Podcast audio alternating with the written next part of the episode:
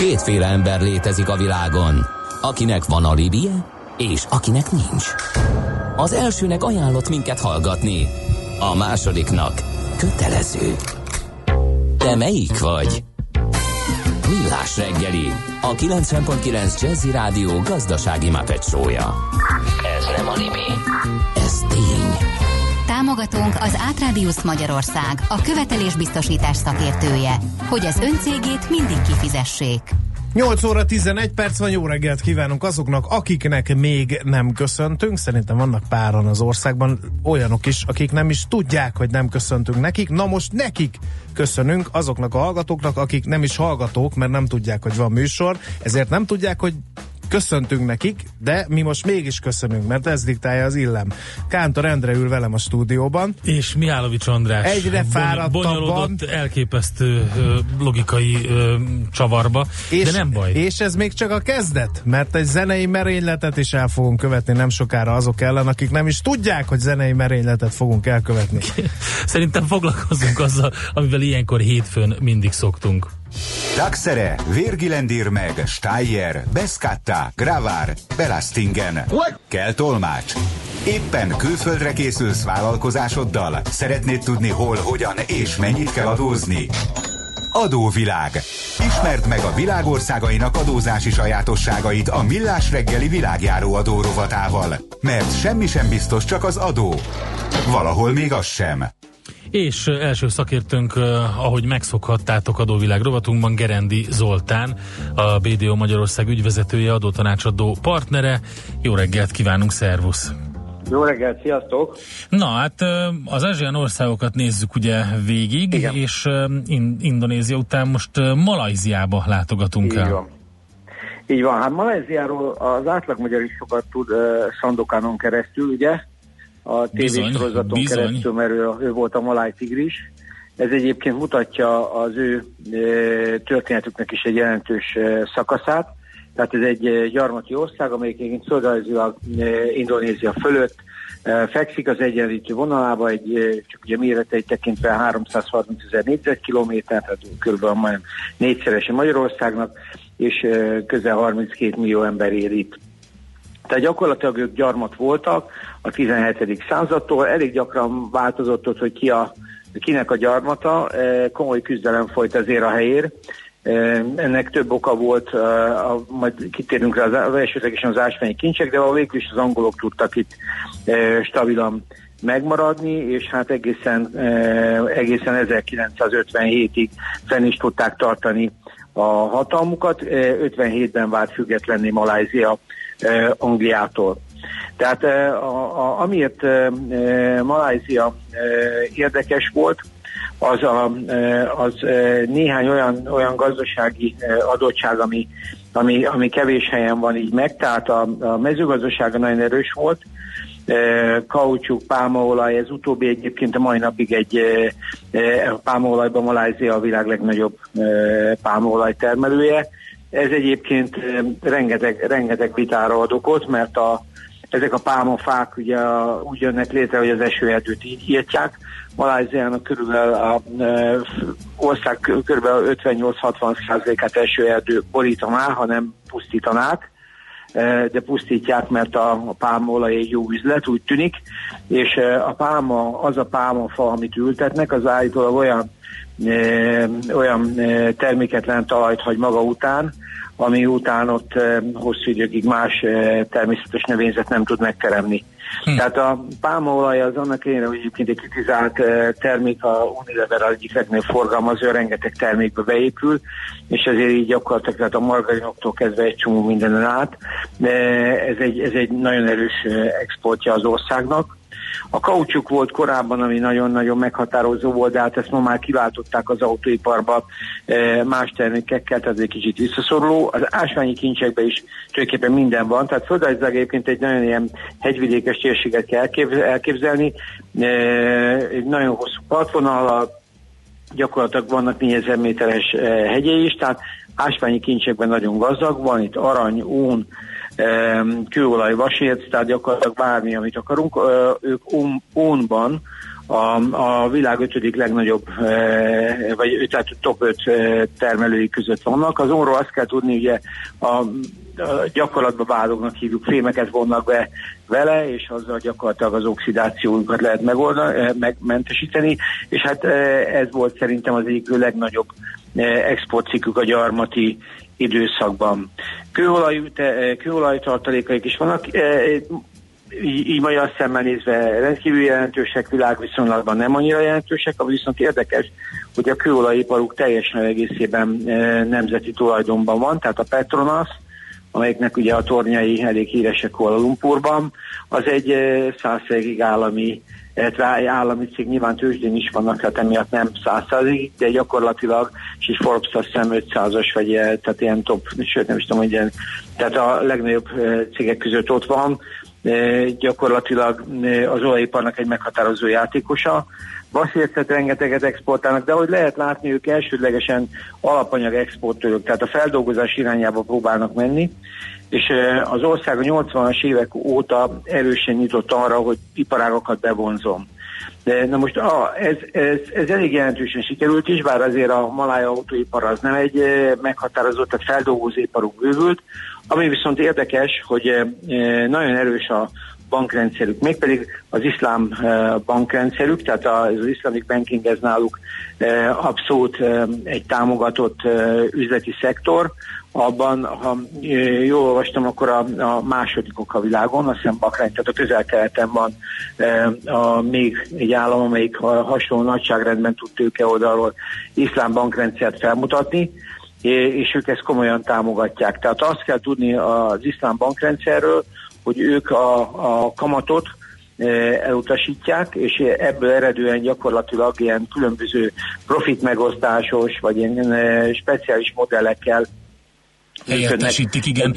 Hát szerintem a kamatot azt itthon is elutasítják a fagyasztók, de mármint, hogyha attól függ, milyen ugye betéti kamatot, azt nem teljesen, de érthető, igen, de azért ki tudják kerülni különböző mód, hát, módszerekkel. Igen, igen, igen, igen, de a lényeg az, hogy azt mondják, hogy ugye ez a bankrendszer, tehát egy, egy más elvi alapokon is nyugszik, tehát inkább a profit megosztás és a közös kockázatviselés uh-huh. a az elve. De egy biztos, hogy a, a, az a fajta kihelyezési kényszer, ami mondjuk az európai bankokat érinti, az nincsen, és emiatt ezt a bankrendszert egy picit stabilabbnak tekintik, hogy ez mennyire igaz, ezt a banki szakemberek tudják megmondani, de egy biztos, hogy e, Malázia ennek szintén centruma, és hát nyilván minden gazdasághoz kell pénz, ezért ők gyakorlatilag ezt, ezt, ezt erősen támogatják. Uh-huh.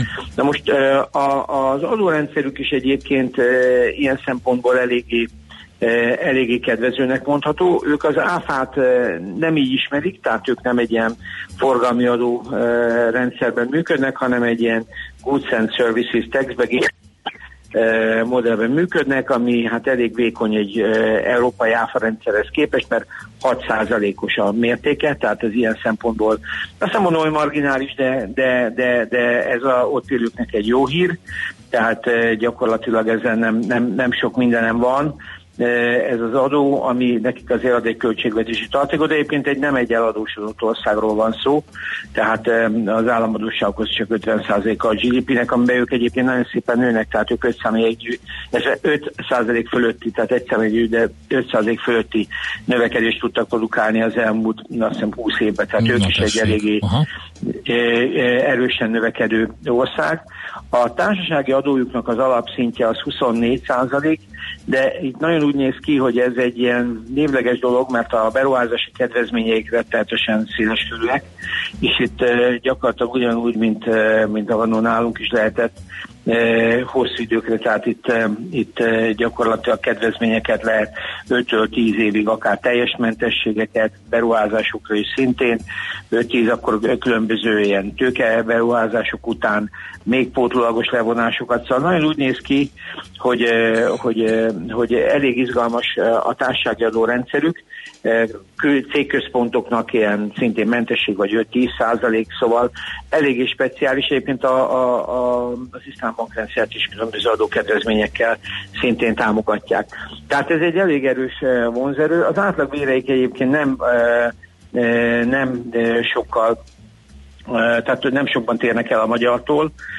Igen, a GDP-jük az, az egyfelé GDP az olyan 11 ezer dollár, ez nálunk 15 ezer dollár, és az átlagbér az 600 euró per, 620 euró per, per hónap. A munkanélküliség is egyébként elég jó, mert 3,3 százalékos. Amitől ők szerintem igazából versenyképesek az az, hogy két, dolog. Az egyik az, hogy a, a munkaadói költségeik azok alacsonyak, tehát a ilyen 11% a munkavállaló és 13 a munkaadói, azért ezek nálunk magasabbak, tehát 18-19% fölött vannak. Ezek, ezek jók, meg ahogy én láttam, földrajzilag is nem annyira koncentrált gazdaság, tehát gyakorlatilag ők elég erősen tehát a legnagyobb városuk az Kuala Lumpur, és Kuala Lumpur másfél millió lakossal bír, viszont rengeteg ilyen félmilliós városuk van, tehát úgy néz ki, hogy a lakosság egyenletesen el van osztva, de hát ez nyilván a gazdaságnak, a különböző bányai tevékenységeknek, mert az egyéb tevékenységeknek köszönhető. És a végére az SZIA-juk egyébként nem, szintén nem rossz, de egy ilyen sávos progresszív adórendszerük van, amelyik hát gyakorlatilag évi 7000 euró után fölmegy egészen, tehát olyan fokozatosan megy föl, mondom 5%-tól fölmegy egészen 28%-ig, de azt lehet mondani, hogy szerintem az átlagadó kulcs az így is a 20-24% között kell, hogy legyen. Tehát ezt ugye nagyjából uh, Malázia, mindenképpen egy, egy, szerintem egy érdekes színfolt. Uh, nagyon úgy néz ki, hogy egy elsőlegesen mezőgazdasági orientáció még mindig, bár a gazdaságot uh, próbálják átállítani, tehát azért látszik, hogy az állami szerepvállalás különböző alapokon keresztül jelentős. Egyébként a, úgy tűnik, hogy a, a, a, ennek keretén belül például a nyugdíjrendszert is ők nem úgy oldják meg, mint mi, hogy ilyen folyóévi bevétel kiadás alapon, hanem különböző alapokat próbálnak létrehozni, és abból fizetni a, a nyugdíjrendszert. Ezek náluk azért elég fiatal dolgok, tehát a 80-as évektől indultak ezek el, tehát ez egy fiatal gazdaság, az átlag életkort nem néztem, tehát hogy az öregedés és a korfa ez hogy néz ki, de mindenképpen úgy néz ki, hogy elég dinamikus gazdaság, de szerencsére tőlük messze, messze vannak, tehát azért így nem, nem versenytársak, de azt jól látni, hogy a térségnek meghatározó játékosai. Oké, okay, Zoli, nagyon szépen köszönjük ezt az összefoglalót uh, Malajziáról, e, akkor utána megnézzük, hogy politikailag hogy áll ez az ország, jó? Köszönjük Köszönöm szépen, szép is. napot, jó munkát! Köszönjük nektek sziasztok! Szervusz! Gerendi Zoltánnal beszélgettünk, a BDO Magyarország ügyvezetőjével, adótanácsadó partnerével. Hát elsősorban ő mondta el Malajziáról azt, amit érdemes róla tudni, gazdaságilag, földrajzilag, kereskedelmileg és adójogilag. Következzen egy zene a Millás reggeli saját válogatásából. Mindenkinek, aki szereti. Giù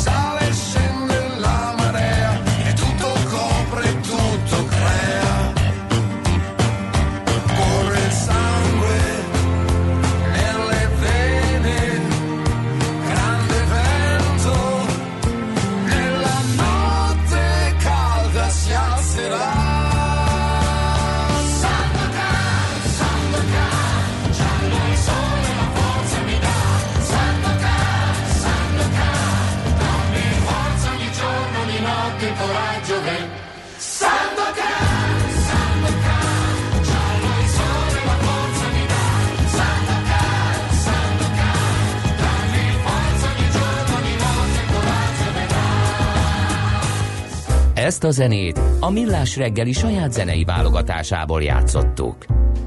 Aki a pénzét utaztatja, legyen felkészülve. Folytatódik az adóvilág a Millás reggeli adószótára. Érdekességek, adózási szokások, geopolitikai helyzetkép.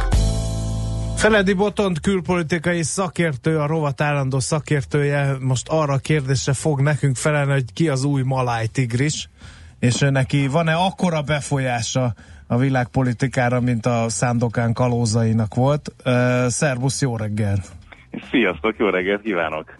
No, hát valóban kalózok is voltak nem olyan régen arra felé, de az új maláj tigris az egy 92 éves, a világ legidősebb miniszterelnökeként immár ismerhető Mahathir, aki nem csak most miniszterelnök, hanem már 81 és a 90-es évek vége között is lehúzott egy meglehetősen hosszú terminust.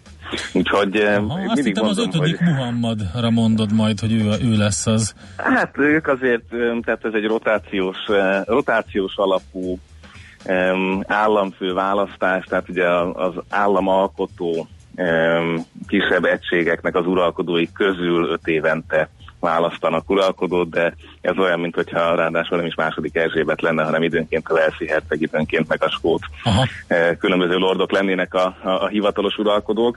E, tehát nekik valóban nincs akkora e, beleszólásuk, de egy szép dolog, hogy egyáltalán Ázsia egyetlen szövetségi állama gyakorlatilag, ami tényleg szövetségként üzemel, Igen. ezt ilyen módon szimbolizálja. Igen, a 13 államról van szó, ugye, és ott ilyen szultánok meg rádzsák vannak a, a, a, az élén ezeknek, és, és akkor magát ugye az államszövetség államfőjét választják öt éve, és ő az a, a legfőbb szultán. Így van, így van, így van. Tehát ez tényleg, mint amikor uh, csákmáték voltak nálunk, tehát hogy van a sok erős ember, és akkor időnként maguk fölé választanak valakit öt évre ami, ami azért mutatja azt, hogy mennyire színes ez az egész Malajzia. Tehát eh, azért eleve ugye van egy félsziget, és van utána eh, egy sziget, egy nagy szigeten elterülő része, eh, és ehhez képest is még elképesztő vallási és etnikai színesség van, úgyhogy ezt kell nekik valahogy egybe tartani. Tehát itt tényleg nem nagyon lehetett volna azt, hogy akkor ebből a 13-ból csak egy állam adja folyamatosan ezt az államfőt. De hát megint történik meg a legszebb pillanatban érkezünk, és valahogy mindig mondom, ennek a rovatunknak van egy ilyen készsége, hogy akkor tekintsünk rá egy országra, amikor a legizgalmasabb dolgok zajlanak. Mert hogy tehát ennek a 92 éves miniszterelnöknek a visszatérése gyakorlatilag éppen most rázza föl május óta a kínai-maláj kapcsolatokat. Hm. Tehát a, az előző miniszterelnök, akit megbuktatott ez a mostani, ő az, még a korábbi miniszterelnöksége végén nagyjából ő választotta ki tehát eh, most az utódja az, akit eh, végül is elődjeként tisztel, és hát egy elképesztő korrupciós botrány az, amiben végül megbukott az előző kormányzat. Itt még az amerikai becslések is 3 és 4 milliárd dollárról szólnak, amiről még külön is beszéltek Washingtonban, hogy Malázia azért most már egy kicsit elengedte ezt a korrupciós labdát, és ez az, amiben végül meg tudták választani azt a e, miniszterelnököt, aki az előző ciklusában egyébként elég keménykező volt, és sem az igazságszolgáltatás, sem a sajtót, sem az ellenzéket különösebben nem kímélte. Úgyhogy e, tehát ebben, a, ebben a helyzetben e, fogja most megküzdeni azzal, hogy a korábban aláírt kínai szerződésekkel mit lehet kezdeni, és ebben azért van egy 14 milliárd dolláros különböző vasúti projektek, ebben vannak más infrastruktúra projektek a kínaiakkal, és hát találtak rögtön olyan szerződéseket így egy hónappal a kormányzatra kerülés után, ahol kiderült, hogy időponthoz kötött kifizetések voltak, és nem a projekt teljesüléséhez készülő kifizetések, úgyhogy van, ahol már 90%-át kifizették ennek a pénznek, még a projekt mondjuk 15%-os készültségen van. Uh-huh. Um, hát, hát ennek ilyet, a... ilyet, ilyet mi nem tudunk felmutatni. Nem, nem, nem, nem, nem elképesztő, mik zajlanak a világban időnként. Ez, ez a maláj fekete veszek korrupciója, tehát szerencsére ezt itt nem fogjuk soha látni. Ö, ők szeretnének egy kicsit itt hogy is fogalmazzak, finoman távolságot tartani a kínaiaktól jobban, mint ahogy az előző vezetés ezt szerette volna? Tehát ebből próbálnak kitáncolni, mert ugye azért mindig beszélünk, és gyakorlatilag bármilyen ország kerül szóba, mindig szóba jön az is, hogy a kínaiak próbálják az érdekeiket világszerte kicsit hangsúlyosabban képviselni, mint eddig. Maláziára is úgy tekintenek, mint az érdekszférájukra? Hát egy különösen fontos pontja ennek az egész um, részben az együtt egyövezetnek, részben az egész uh, dél stratégiának. Tehát ők azért egy nagyon fontos tengeri szoroson ülnek rajta, uh, és jelzésértékű az, hogy mennyire tudják őket bevonzani a kínai érdekszférába. Tehát ebből a szempontból azért ez itt nem csak szimbolikus kérdés most Pekingnek, mint mondjuk egy latin-amerikai ország esetében. És a maláj nemzeti büszkeség egyébként, ami egy abszolút létező kategória, van annyira fontos az ország egy jó részének, hogy ezt akár Kínával szemben is tudják gyakorolni. Ugye ők a szigetvitában is benne vannak, uh-huh. itt is, itt is folyamatosan zajló küzdelem megy, illetve egyébként azért nem rosszak a kapcsolataik az Egyesült Államokkal, vagy a, ugye a egykori brit gyarmatként, illetve korábban holland-portugál gyarmatként azért az európai kapcsolataik is megvannak. Tehát ebből a szempontból, mint muszlim többségű ország, aki volt gyarmattartói kapcsolatokkal is rendelkezik, és emellett egyensúlyozik, ők azért vihetnek egy nagyon szép külpolitikát. De hogy ez a kulturális büszkeség mennyire fontos, eh, azt, azt mutatja, hogy a társadalmat is nagyjából két részre osztották. Mondjuk úgy, hogy benszülöttek, de ez persze egy nem igaz, csak a, a, a lokális sokszínű lakosságban elismert elemek, ez mondjuk ugye 70 valahány százalék, és a kínai és indiai leszármazókat viszont kifejezetten egy másik osztályba sorolják, akiknek egyébként akár az iskolába járás, akár más közszolgáltatások hát nem is úgy járnak, mint ahogy járhatnának. Tehát az, hogy az egyetemeken kvóták voltak, ezt mindössze, ha jól emlékszem, 2006-ban törölték el, tehát hogy nagyon kemény társadalmi megkülönböztetés van, amiben egyébként a legnagyobb uh-huh. kisebbség a kínai, akiket sújtanak uh-huh. és mhm. sújtanak a mai napig e, ezek a e, intézkedések. Igen. Beszéltünk a kínai-maláj kapcsolatokról, de nem beszéltünk az orosz-maláj kapcsolatokról. Ezek pedig azért lehetnek érdekesek, mert ugye a maláj gép lelövése kapcsán um, hát ugye vita ment arról, hogy ki húzta meg végül a ravaszt, uh, de hogyan alakult a konfliktus hatására a két ország viszony? Egyáltalán volt-e nekik kapcsolatuk? Um, ugye két ország volt az, aki konkrétan érintve volt ebben, az utasok miatt, az utasok többsége miatt Hollandia, és a, a gép miatt pedig Malázia.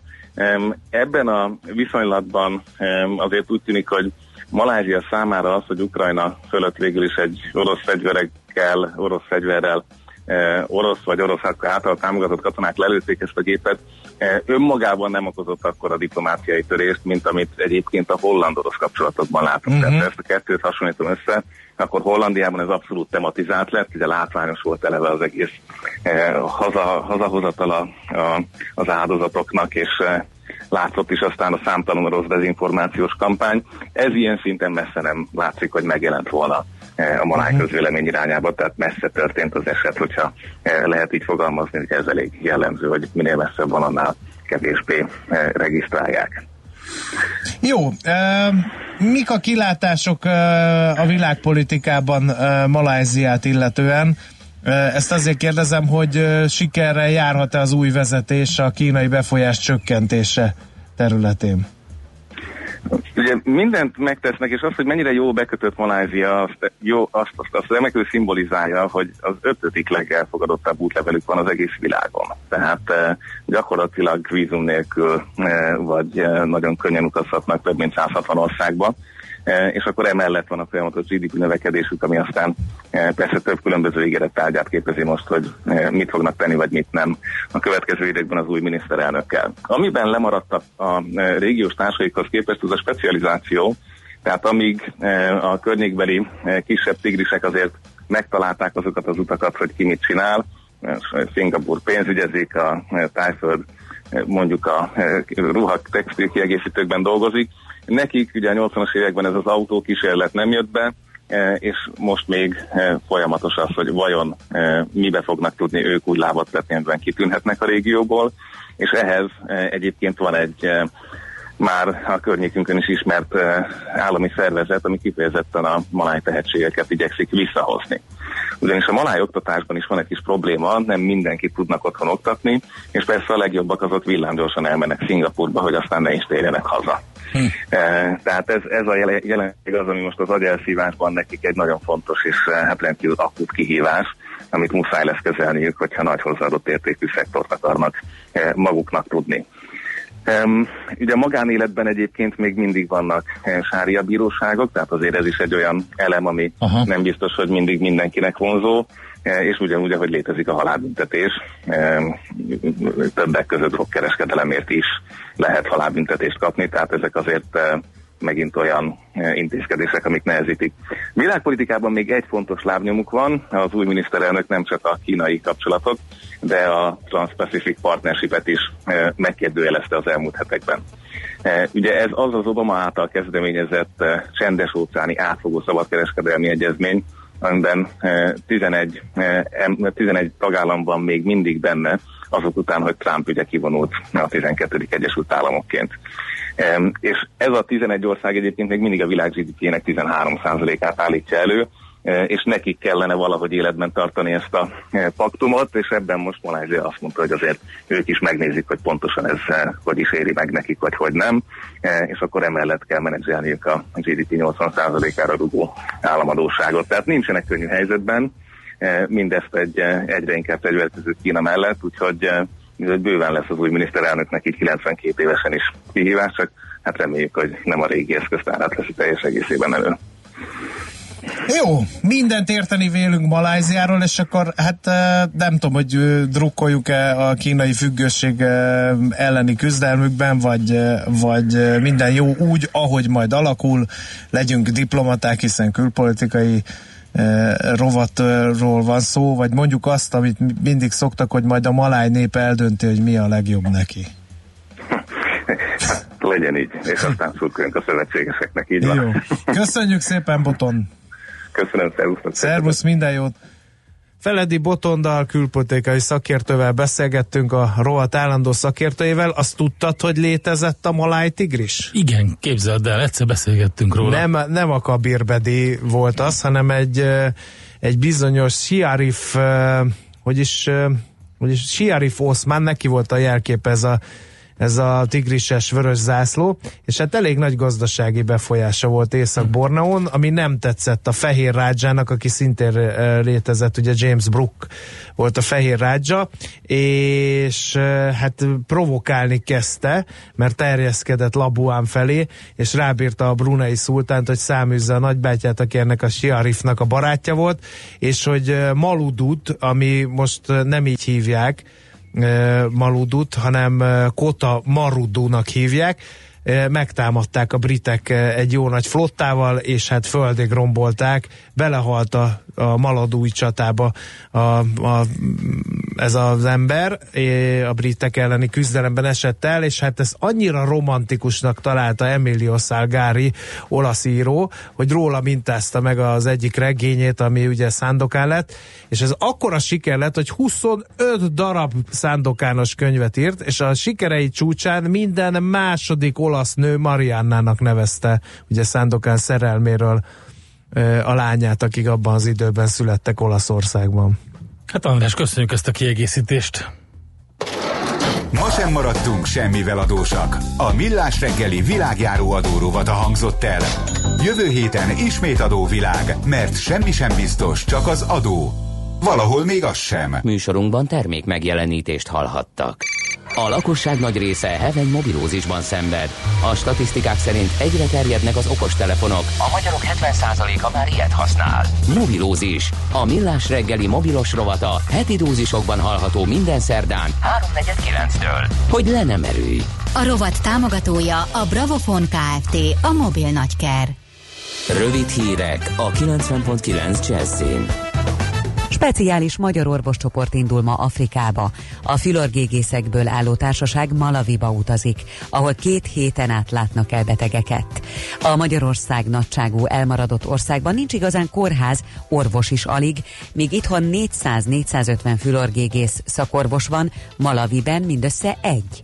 A missziót a Magyar Afrika Társaság szervezi. Több mint 200 ezer gyerek táborozik idén-nyáron. A táborfigyelő.hu felmérése szerint az informatikai és programozó táborok a legnépszerűbbek, ahová már 6-8 éves kortól várják a résztvevőket. Közkedveltek az idegen nyelvi, valamint a katonai táborok is. Rendőrök vigyázzák a kérészek táncát a Tiszán és mellékfolyóin. Polgárőrökkel, természetvédelmi és halászati őrökkel közösen folyamatosan ellenőrzik a területet. A védett rovar elpusztítása szabálysértés, amelyért akár 150 ezer forint bírságot is kiszabhatnak. A szakemberek felhívták a figyelmet arra, hogy engedély szükséges a rovar gyűjtéséhez is. Egyelőre nem drágulnak a repülőjegyek. Az olajárak emelkedése miatt azonban nőnek a légitársaságok kiadásai. De a magyar piacon jelenlévő legnagyobb cégek még nem készülnek áremelésre, írja a Magyar Hírlap. A Nemzetközi Légiszállítási Szövetség becslése szerint a kerozin ára 26%-kal drágult az elmúlt hónapokban. Megérkezett Szingapurba Kim Jong-un, aki holnap találkozik majd Donald Trump amerikai elnökkel. Az ázsiai városállamba szervezett találkozójuk történelmi jelentőségű, hiszen először ült tárgyalóasztalhoz hivatalban lévő amerikai elnök és az észak-koreai diktatúra vezetője.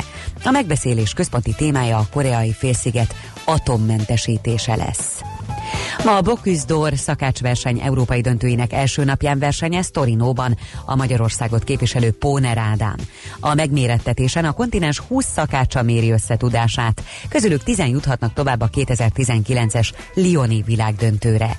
A zsűrit idén Szél Tamás vezeti, aki a magyar szakácsok között elsőként 2016-ban Bocuse d'Or Európa győztes lett, majd a 2017-es Lioni világdöntőben a negyedik helyezést szerezte meg.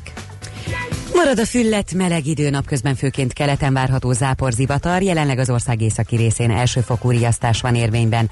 A délnyugati szél helyenként megélénkül, néhol viharossá fokozódik. A hőmérséklet napközben 27 és 33, késő este pedig 22 és 27 Celsius fok között alakul. A hírszerkesztőt Schmidt-Tandit hallották. Friss hírek legközelebb fél óra múlva.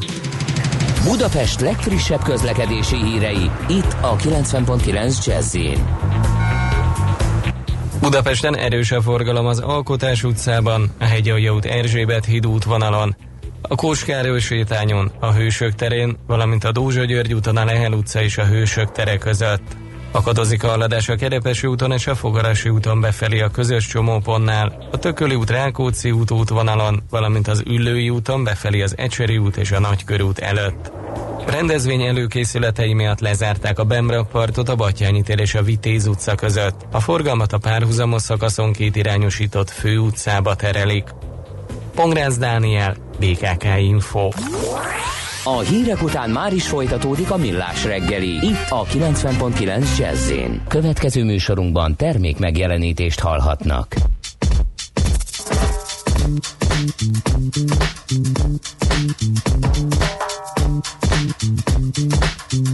Thank you.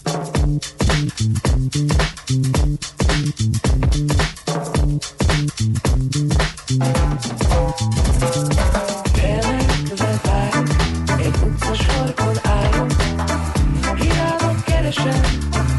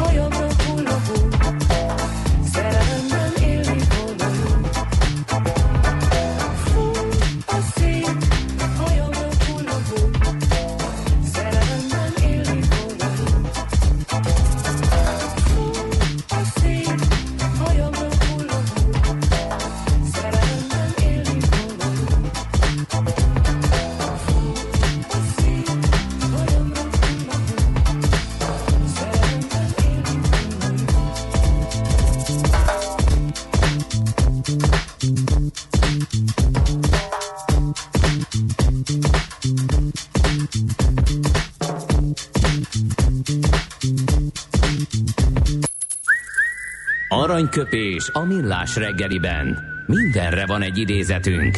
Ez megspórolja az eredeti gondolatokat. De nem mind arany, ami fényli. Lehet kedvező körülmények közt gyémánt is. 1910-ben pontosan június 11-én született. Mondhatom a nevet Endre, a gyermekkori hősünk, Kusztó kapitány.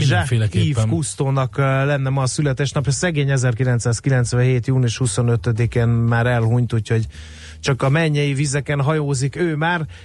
Alap volt, nem is gondolkodott rajta, sokat szerintem Kántor szerkesztő úr, hogy tőle válaszolni aranyköpést, mely így hangzik, a játék olyan tevékenység, amelyet nem lehet elég komolyan venni. Kusztó kapitány kellett ahhoz, hogy rájöjjek, hogy mikor a barátaimmal a minap paintball ütközetet vívtunk, miért durvult el annyira? azért választottam ezt a, az idézetet, mert sok mindent mondott természetesen a, a vizekről, a tengerről, a munkájáról, a környezetvédelemről, de ez egy kicsit más oldalát mutatta be neki. Különben um, ügyvéd volt egyébként az apja neki, Daniel Kusztó, és... Hogy lett ő könnyű búvár? Egy a, csomó hát, mindent feltalált, ami ahhoz kell, hogy most a vízek világát oly széles körben gyakorlatilag bárki megismerhesse. Figyelj, ő nagyon sokat foglalkozott ezzel, de már uh, Tulomban megszervezte a haditengerészet víz alatti tanulmányokkal foglalkozó kutatócsoportját, és katonai célú fejlesztések eredményeként a nevéhez kötődik a könnyű búvár légzőkészülék kifejlesztése. Sokáig ugye katona volt, és Franciaországban Le Commandant Kusztónak hívják, tehát Kusztó parancsnoknak nevezik. Máshol ugye vagy Jacques Kusztónak, vagy, vagy Kusztó kapitánynak ként emlegetik. És amit mondtál, ugye ő egyébként 87 éves korábban hunyt el szívroham következtében Párizsban otthon, Párizsi otthonában, és és sok érdekesség fűződik hozzá, például, hogy a 80. születésnapján Jean-Michel Zsár egy albumot dedikált neki, Kusztóra várva, En attendant Kusztó címmel, és ezt az ő tiszteletére készítette, és volt egy elég érdekes és visszás momentum is, hogy 2009-ben novemberben a Mexikóhoz tartozó, a kaliforniai öbölben található már közel 400 éve Serralvónak nevezett szigetet sokak tiltakozása ellenére Jacques Cousteau szigetre nevezték át. Én nem vagyok benne biztos egyébként, hogy ő ezt a akkoriban szerette volna. Számos könyvet írt, például az egyik leghíresebb a Csendvilága, azt hiszem ez magyarul is megjelent, ezt 1953-ban írta. Nekem van egy könyve tőle, az pedig a víz alatti régészetről szól. Kincskeresés a tenger mélyén. Igen. Annak az a címe, igen. Ez később jelent meg. Igen, 50, igen, ezt Fenyő György fordította, és meg is jelent a, a Csendvilága, ez volt az első könyv, amit írt. Úgyhogy hát Kusztóról természetesen még rengeteget lehetne mesélni, vagy beszélgetni. Minden esetre mi ezt a jó idézetet választottuk tőle. Hogy micsoda? Még egyszer mondjuk el? Lehet, hogy elfejtették a hallgatók. Mit? Hát az idézetet. Ja, az idézetet. A játék. A játék olyan tevékenység, amelyet nem lehet elég komolyan venni. Aranyköpés hangzott el a millás reggeliben. Ne feledd, tanulni ezüst, megjegyezni arany.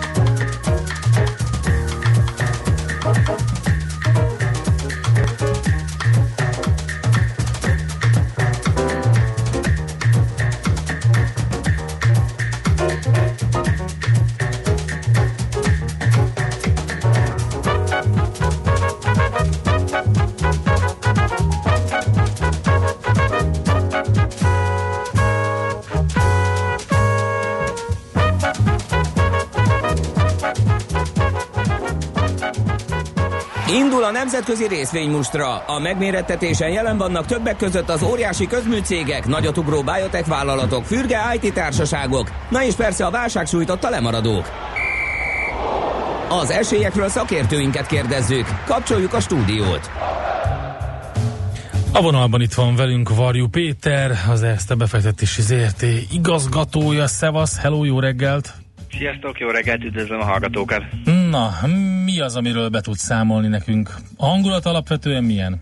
Hát alapvetően mm, pozit, enyhe pozitív, ami ugye egy picit meglepetés azután, hogy a, hétvégi G7 az hogy sikerült, még egy közös nyilatkozatra sem tellett a végén, Trump hamarabb fölállt az asztaltól, már nagyjából a várakozások is erről szóltak, úgyhogy igazából a negatív e- reakció e- elmaradás az inkább annak köszönhető, hogy ez nem egy új esemény volt, hanem az elmúlt éveknek az előretörő populizmusa, nacionalizmusa kapcsán a vám, élesedő kereskedelmi háború, vámtarifák, ez már régóta foglalkoztatja a piacokat, és régóta velünk vannak.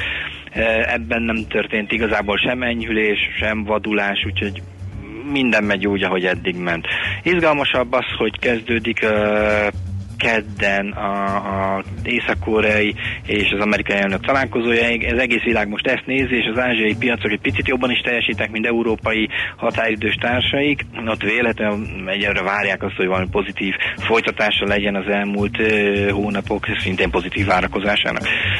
De ezért ez egy hosszú menet lesz. Ha elnézünk a, a piacokra, akkor mit látunk? Látunk egy kamatemelkedési környezetet, mind Amerikában jönnek picit fölfelé a hozamok, mind Európában Európában mennek fölfelé a hozamok. Ez elvileg ugyan nyomná ugye a részvénypiacokat, de ehelyett ott is eh, pozitívokat látunk az európai eh, piacok közül. A DAX az egy 0,5% eh, pluszban tartózkodik a határidős jegyzés, tehát nagyjából egy ilyen 0,5-0,6% környéki pluszt várunk Európában.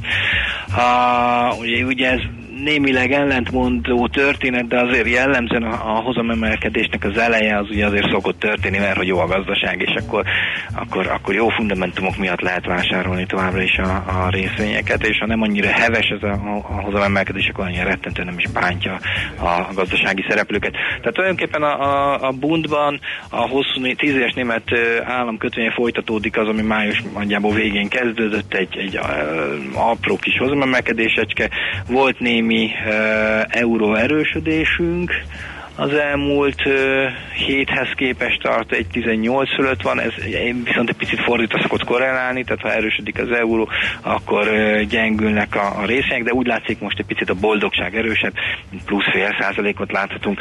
Ha lemegyünk most egy picit a, a vállalati szintre, amire lesz érdemes figyelni a mai nap, Bayer, alig néhány nap azután, hogy megvásárolhatta a Monsantot, uh, egy gyorsan egy Monsanto termékkel szemben már is perbe hívják Amerikába, ez egy gyomírtószer, június 18-án kezdődik a, a per, a Bayer azt mondja, hogy azt várja a bíróságtól, hogy megerősíti azt a már bizonyított tényt, hogy ez ártatlan, amennyiben azt jól használják, a, akik pedig őt perbe fogták, a rákkeltő hatása miatt fogják perbe.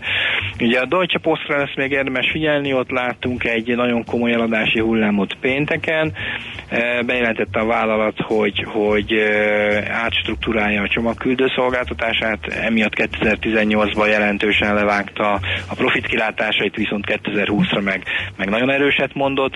Most a szakszervezet is figyelmeztetett, hogy ez a 2020-as ez egy eléggé túlzott várakozás, és rengeteg leminősítő, leminősítés érkezett a Jeffries, a Bérenberg, Deutsche Bank, HSBC, Barclays, mindenki lehúzta jelentősen, tehát ilyen 10% néhol 20% mínuszokat kapott a célárból, úgyhogy őre azért érdemes lesz figyelni, lassan majd az esésnek meglátjuk az alját, érdemes lehet bele nyúlni. ThyssenKruppra érdemes figyelni, elbukott egy olyan szerződést, amit nagyon várta a német hadseregtől, és emiatt azt gondolja, hogy ha már a saját országa nem bízza meg ezeknek a hajóknak a gyártásával, akkor például az egyiptomi projekt, ami rajta van, akkor szinte biztos bukni fog. Úgyhogy fölmerült az, hogy eladja a, ezt a Marine Systems nevű ö, egységét, úgyhogy ThyssenKruppban is lehetnek ma izgalmas mozgások. Azt érdemes nézni. Lufthansa délbe mondja meg májusi közlekedési eredmény statisztikáit arra is érdemes lesz figyelni. Úgyhogy szerintem a mai napra ennyi, a héten pedig az összes nagy jegybank beszélni fog, úgyhogy a szerda, csütörtök, péntek, az a Fed, az LKB, illetve a Bank of Japan miatt nagyon fontos napok lesznek, úgyhogy szerintem egész izgalmas hétre készülhetünk. Hát az biztos, hogy az elmondásod alapján. Oké, köszönjük szépen, jó munkát nektek, jó kereskedést!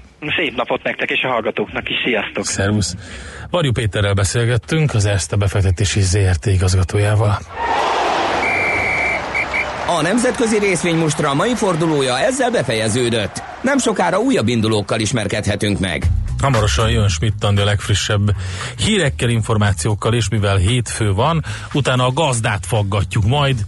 Miálovics gazdarovatunk jön 9 óra után, meg még egy eh, másik hétfői rovat, az pedig a Heuréka élmény, ahol is a vállalati kultúra átalakításáról fogunk beszélgetni, majd Veres Rita jön ide hozzánk, Igen. és Orovica Szilárd. Jött néhány üzenet, Maci gazda, rengeteg helyen látok kékszínű virágú növényt a szántóföldeken, meg tudnád mondani, légy szíves, milyen növény, az írja Viktor, hát búzavirágra tippelnék, de számtalan kékszínű virág van, úgyhogy nehezen tudnám megmondani. A Maláj tigris indiai volt, 600 forint egy fóleves a Petronas Tower negyedik emeletén, ha nem tudtátok volna. Nem tudtuk, tök jó. Lala illetve az előző zene, a Szándokán csúcs, mi állandóan énekeltük a fiaimmal, írja János, mi most is énekeljük Endrével a zene alatt, meg a hírek alatt természetesen. A Malajziában a GST június 1-től szűnt meg, lett 0% szeptembertől váltó a sales tax, de a mértéke még nem ismert, pontosít Papamaci és Kusztó kapitány állítólag kémkedett a tenger alatt járóival, nagy király volt az öreg, sajnos a fia e, sekélyesebb nála, aki nem egyébből, mint a nevéből él, írja egy másik hallgató. Na, most már tényleg e, át kell adni akkor a terepet Schmidt Andinak, és annyit elárulok, hogy Kiskáté következik a Mihálovics gazdában a Sertés Pestisről fogunk majd ö, beszélni Endre asszisztálásával. Mit nézel annyira a hírolvasó kollégimát? Én észrevettem, hogy fantasztikus gyöngysorral rendelkezik Schmidt Andi. Kusztó kapitánytól kapta, amikor együtt is, merültek igen, a francia rivierán annak, annak idején. idején Szantropéban felszállt a Kalipszóra Schmidt Andi, és ez mikor volt? Ajjaj. Ez már rég volt. ne áruljuk el. Na jó, mondd a híreket akkor. Oh.